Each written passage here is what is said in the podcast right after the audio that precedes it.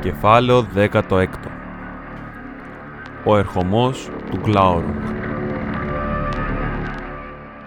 Στο μεταξύ, η δύναμη και η κακία του Γκλάουρουγκ μεγάλωνε γοργά και πάχινε και μάζεψε όρκ γύρω του και κυβερνούσε σαν δρακοβασιλιάς και το πάλε ποτέ βασίλειο του Νάρκοθροντ ήταν υπό την κυριαρχία του.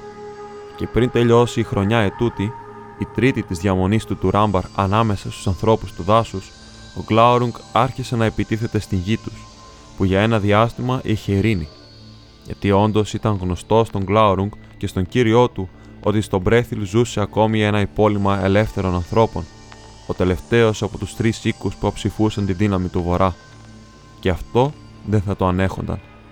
Γιατί ο σκοπός του Μόργκοθ ήταν να υποτάξει όλο τον Μπελέριαν και να ψάξει κάθε γωνιά του, ώστε να μην ζει κανείς σε κάποια τρύπα ή κρυσφύγετο που να μην είναι υποδουλωμένος σε αυτόν. Έτσι, το κατά πόσον ο Γκλάουρουγκ μάντεψε που ήταν κρυμμένος ο Τούριν ή όπως έλεγαν μερικοί, αν είχε καταφέρει ο Τούριν να ξεφύγει για λίγο από το μάτι του κακού που τον καταδίωκε, δεν έχει σημασία. Γιατί στο τέλος τα σχέδια του Μπράντι θα αποδείχνονταν μάταια και τελικά δύο επιλογές μόνο μπορούσαν να υπάρξουν για το Τουράμπαρ. Ή να κάθεται άπραγος μέχρι να τον βρουν και να τον καταδιώξουν σαν ποντίκι ή να ξεκινήσει γρήγορα για μάχη και να αποκαλυφθεί. Όταν όμως ήρθαν για πρώτη φορά ειδήσεις για τον ερχομό του των Ορκ στο Έφελ Μπράντιρ, ο Τουράμπαρ δεν βγήκε για μάχη και υποχώρησε στις οικεσίες της Νίνιελ, γιατί εκείνη του είπε: Τα σπίτια μας δεν έχουν χτυπηθεί ακόμη όπως είχε πει. Λένε ότι οι Ορκ είναι πολλοί.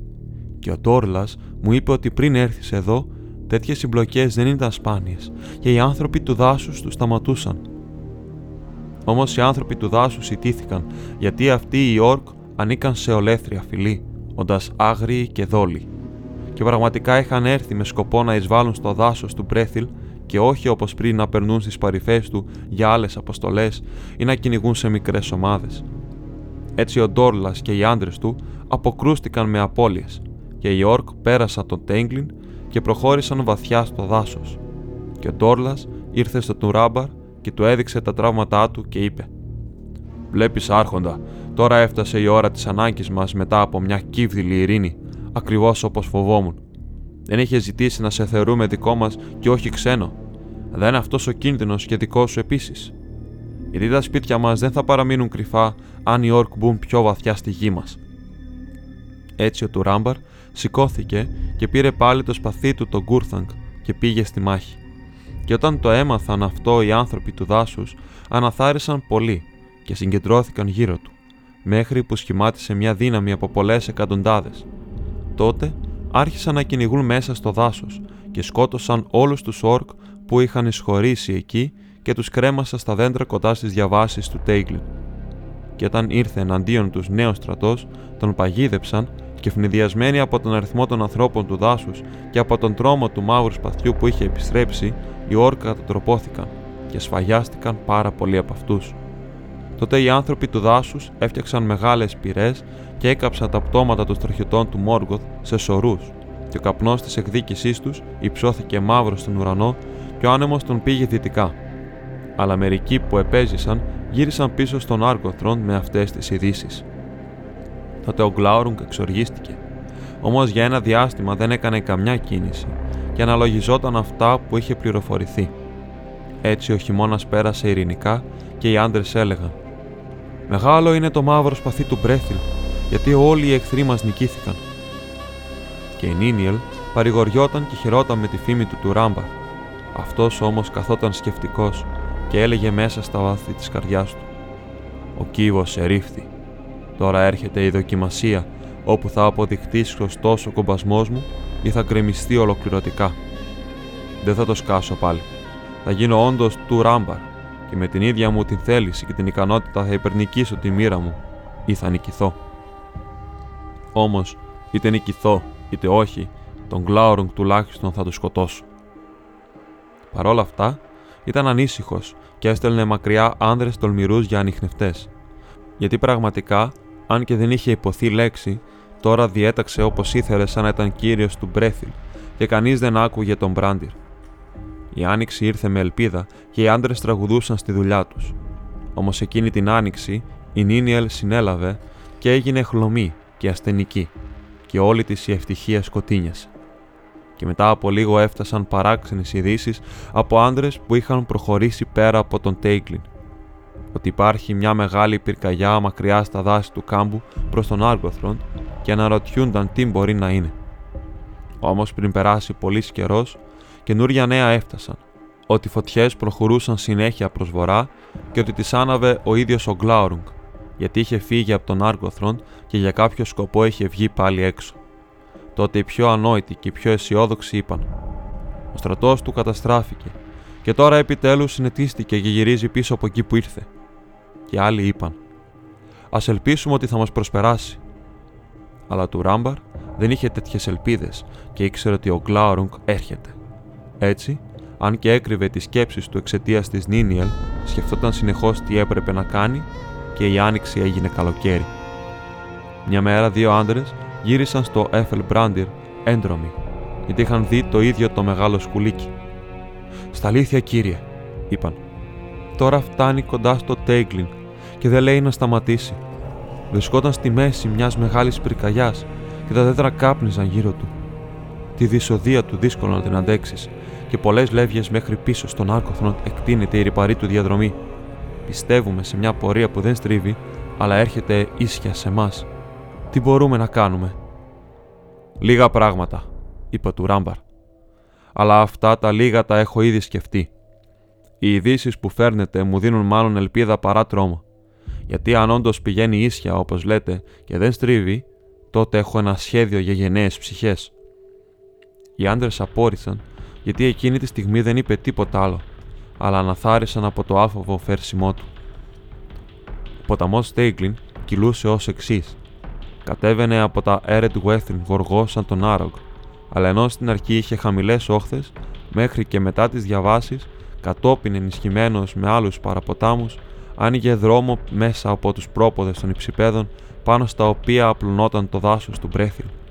Από εκεί έτρεχε μέσα σε βαθιές χαράδρες που οι ψηλέ πλευρές τους ήταν σαν τείχη από βράχο, με τα νερά στα βάθη τους να κυλούν με μεγάλη δύναμη και αχώ. Και στον δρόμο του Γκλάρουγκ υπήρχε τώρα ένα από αυτά τα φαράγγια, όχι το βαθύτερο, αλλά σίγουρα το στενότερο, βόρεια από τη συμβολή του και λέμπρο. Έτσι ο του Ράμπαρ έστειλε τρεις γενναίους άνδρες να παρακολουθούν από την άκρη του κρυμού τι κινήσει του δράκοντα. Ο ίδιος όμως τα πήγαινε στον υψηλό καταράχτη του Νερ Γκύριθ, όπου τα νέα μπορούσαν να τον βουν γρήγορα και από όπου ο ίδιος μπορούσε να βλέπει μακριά. Πρώτα όμως συγκέντρωσε τους ανθρώπους του δάσους στο Έφελ Μπράντιρ και τους μίλησε λέγοντας: Άνθρωποι του Μπρέθιλ, ένας θανάσιμος κίνδυνος μας απειλεί, που μόνο η μεγάλη Ανδρία θα τον παραμερίσει. Σε αυτήν την περίπτωση, οι μεγάλοι αριθμοί ελάχιστα θα ωφελήσουν. Πρέπει να χρησιμοποιήσουμε πονηριά και να ελπίσουμε στην καλή τύχη. Αν πηγαίναμε να αντιμετωπίσουμε τον δράκοντα με όλη μας τη δύναμη, σαν να είχαμε να κάνουμε με στρατό από όρκ, απλώς θα οδεύουμε στο θάνατό μας και θα αφήναμε τις γυναίκες και τους δικούς μας ανυπεράσπιστους. Γι' αυτό λέω ότι πρέπει να μείνετε εδώ και να προετοιμαστείτε για φυγή. Γιατί αν ο Γκλάουρουγκ έρθει, τότε πρέπει να εγκαταλείψετε αυτό το μέρος και να σκορπιστείτε παντού μακριά. Και έτσι μπορεί μερικοί να ξεφύγουν και να ζήσουν. Γιατί σίγουρα, αν μπορεί, θα το καταστρέψει. Και αυτό και όλα όσα θα βλέπει. Αλλά μετά δεν θα μείνει εδώ. Όλος ο θησαυρός του βρίσκεται στον Άργοθροντ και εκεί είναι οι βαθιές αίθουσες μέσα στις οποίες μπορεί να κοίταται ασφαλής και να μεγαλώνει. Τότε οι άνδρες το ριβήθηκαν και απόμειναν σκυθροποί, γιατί είχαν εμπιστοσύνη στον Τουράμπαρ και περίμεναν πιο αισιόδοξα λόγια, αλλά αυτός είπε: Αυτό είναι το χειρότερο, και δεν θα συμβεί αν το σχέδιό μου και η τύχη μου πάνε καλά, γιατί δεν πιστεύω ότι αυτός ο δράκοντας είναι ακατανίκητο, αν και μεγαλώνει η δύναμη και η κακία του με τα χρόνια. Ξέρω μερικά πράγματα γι' αυτόν. Η ισχύ του είναι μάλλον στο κακό πνεύμα που κατοικεί μέσα του παρά στη δύναμη του σώματός του, όσο μεγάλη και αν είναι αυτή. Γιατί ακούστε τώρα αυτή την ιστορία που μου είπαν κάποιοι που πολέμησαν τη χρονιά της Νίρναεθ, όταν εγώ και οι περισσότεροι που με ακούνε ήταν παιδιά. Σε εκείνη τη μάχη οι Νάνοι άντεξαν στην επίθεσή του και ο Αζαγκάλ του Μπέλεγκοστ του προκάλεσε τόσο βαθύ χτύπημα που τράπηκε σε φυγή και γύρισε πίσω στην Άκμαντ. Όμως εδώ βρίσκεται κάτι πιο μυτερό και πιο μακριά από το μαχαίρι του Αζαγκάλ. και του Ράμπαρ τράβηξε το Κούρθανγκ από τη θήκη του και κάρφωσε το σπαθί ψηλά πάνω από το κεφάλι του και φάνηκε σε εκείνους που κοιτούσαν ότι μια φλόγα ξεπίδησε από το χέρι του του Ράμπαρ πολλά μέτρα στον αέρα. Τότε έβγαλαν όλοι μια δυνατή κραυγή. Το μαύρο αγκάθι του Μπρέθιλ. Ναι, το μαύρο αγκάθι του Μπρέθιλ, είπε του Ράμπαρ.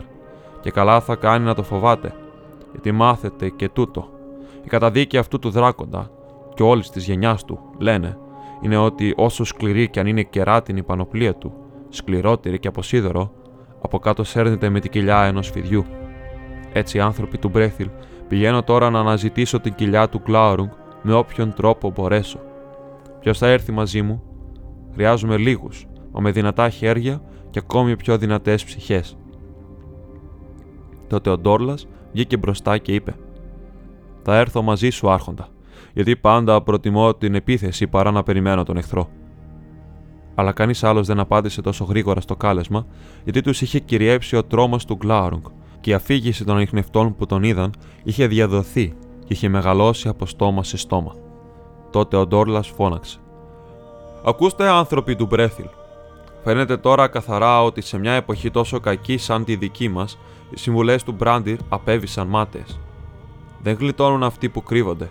Δεν θα πάρει κανείς σας την θέση του γιου του Χάντιρ για να μην τροπιαστεί ο οίκος του Χάλεθ. Με αυτόν τον τρόπο, κλεβάστηκε ο Μπράντιρ, αν και καθόταν όντως στην υψηλή θέση του επικεφαλής της συγκέντρωσης, παρόλο που τον αγνοούσαν και πικρία γέμισε την καρδιά του, γιατί ο του Ράμπαρ δεν επέπληξε τον Ντόρλας. Αλλά κάποιος Χούνθορ, συγγενής του Μπράντιρ, σηκώθηκε και είπε: Κάνεις άσχημα, Ντόρλας, να μιλάς έτσι και να ντροπιάζεις τον άρχοντά σου, που τα μέλη του από κακή τύχη δεν μπορούν να κάνουν αυτό που θα ήθελε η καρδιά του. Πρόσχε μήπως φανεί το αντίθετο σε σένα σε κάποια περίσταση.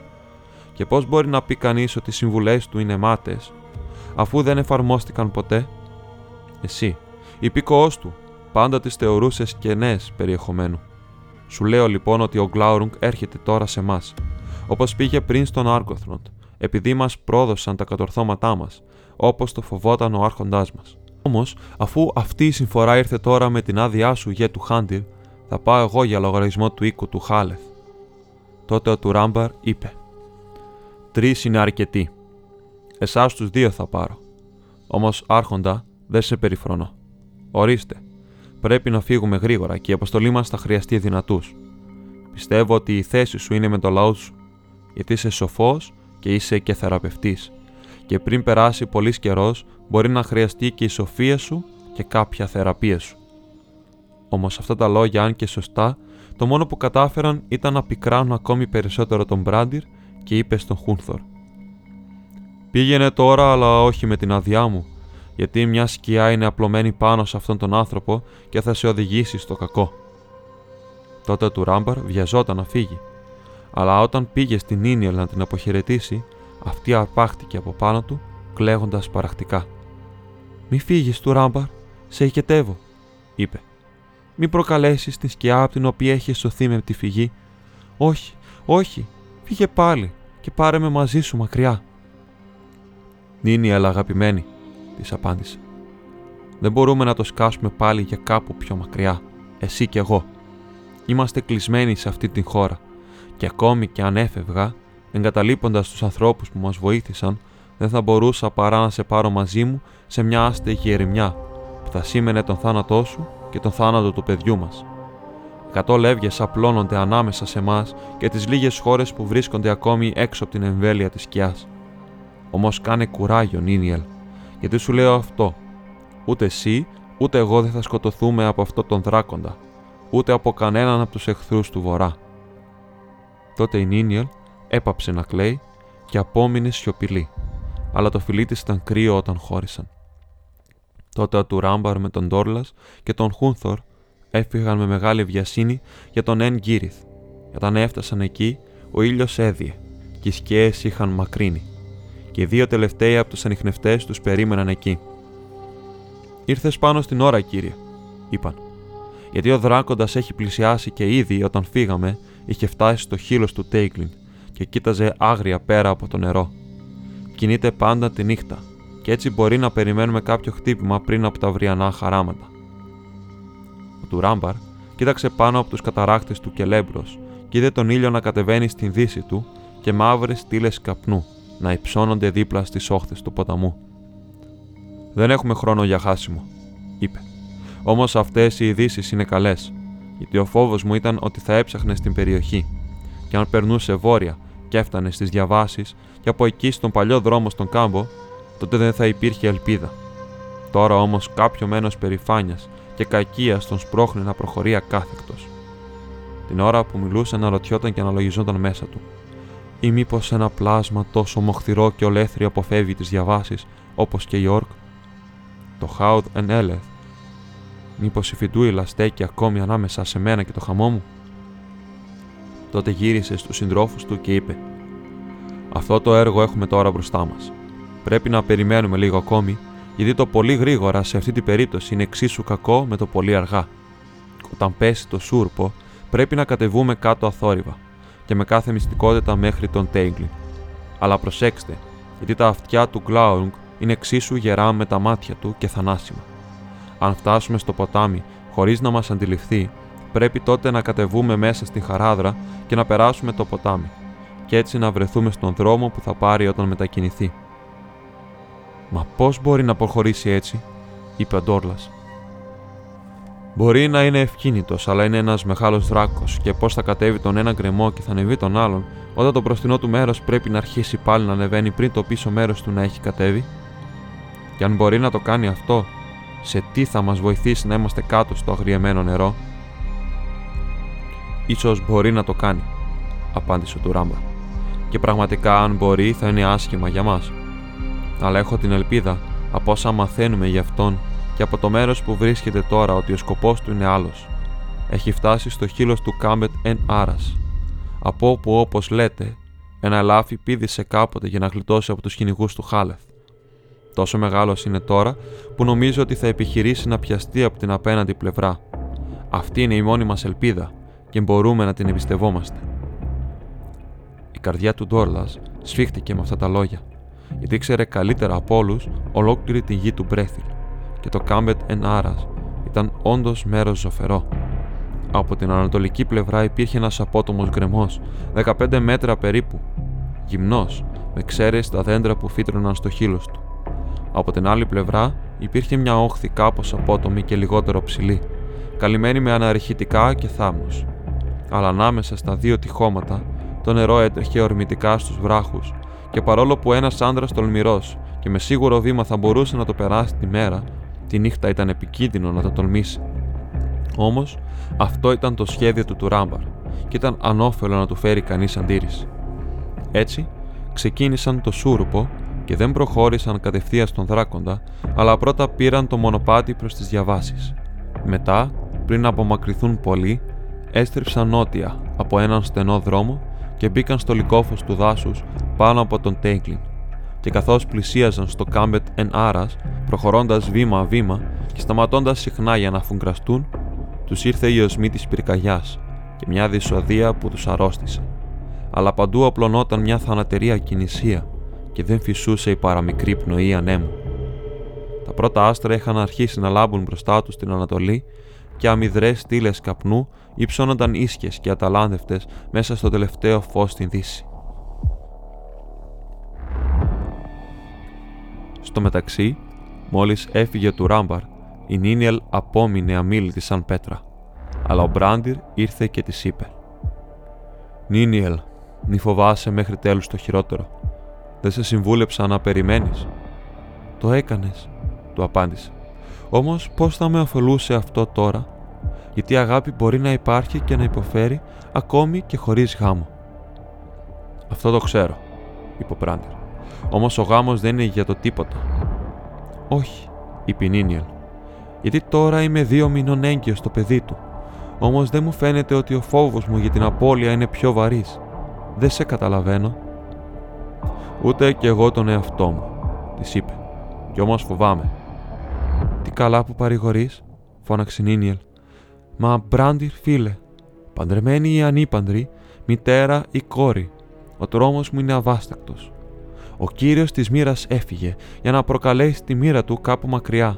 Κι εγώ πώς θα μείνω εδώ και θα περιμένω τον αργό ερχομό των ειδήσεων, καλών ή κακών; Αυτήν τη νύχτα μπορεί να συναντηθεί με τον δράκοντα και εγώ πώς θα στέκω ή θα κάθομαι, πώς θα περνώ τις τρομερές ώρες; Δεν ξέρω, απάντησε αυτός.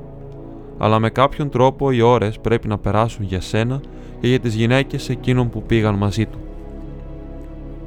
Αυτές ας κάνουν ό,τι τους λέει η καρδιά τους, φώναξε η Νίνιελ. Εγώ όμως θα πάω.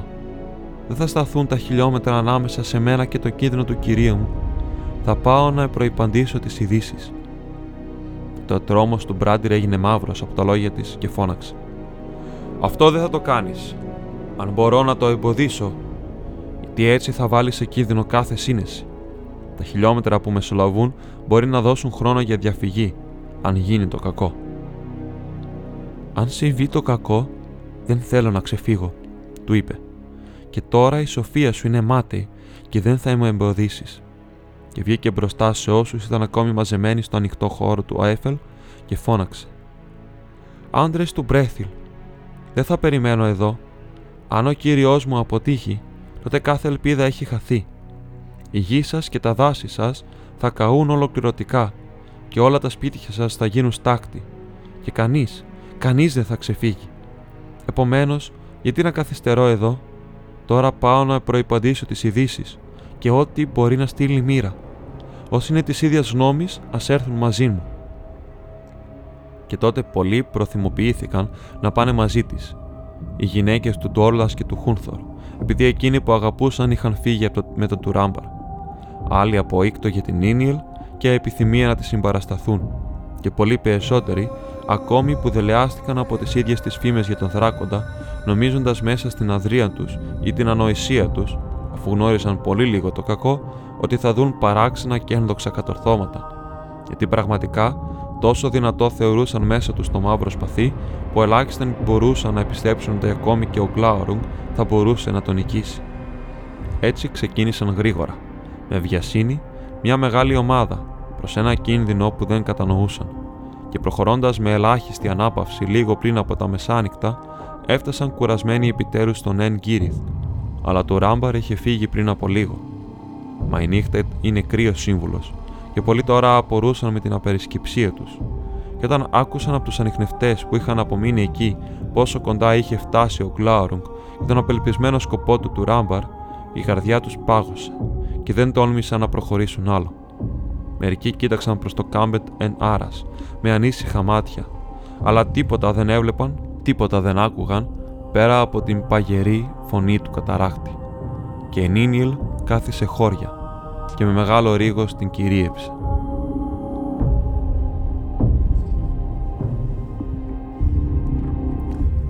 Όταν έφυγαν η Νίνιελ και όσοι πήγαν μαζί της, ο Μπράντι είπε σε εκείνους που έμειναν: Δείτε πώς με περιφρονούν και πώς κλεβάζονται όλες οι συμβουλές μου.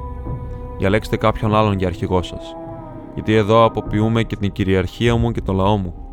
Α γίνει ο Τουράμπαρ άρχοντά σας και κατόνομα, αφού ήδη έχει πάρει όλη μου την εξουσία. Α μην με αναζητήσει ξανά κανείς, είτε για συμβουλές είτε για γιατριά. Και έσπασε το ραβδί του και μέσα του σκέφτηκε. Τώρα δεν μου απομένει τίποτα παρά μόνο η αγάπη μου για την Νίνιελ. Επομένως, Όπου πηγαίνει αυτή, από σύνεση ή από ανησία, πρέπει να πηγαίνω κι εγώ. Αυτή την σκοτεινή ώρα τίποτα δεν μπορεί να προβλεφθεί. Μπορεί όμως κάλλιστα ακόμη κι εγώ να μπορέσω να αποτρέψω κάποιο κακό πριν την χτυπήσει, αν είμαι κοντά της. Φόρεσε έτσι στη μέση του ένα κοντό σπαθί, όπως σπάνια το έδαινε μέχρι τότε, και πήρε τον μπαστούνι του και με τη μικρή ταχύτητα που μπορούσε να περπατά, βγήκε από την πύλη του Έφελ και ακολούθησε κουτσάνοντας τους άλλους το μακρύ μονοπάτι προς τα δυτικά σύνορα του Μπρέθιλ.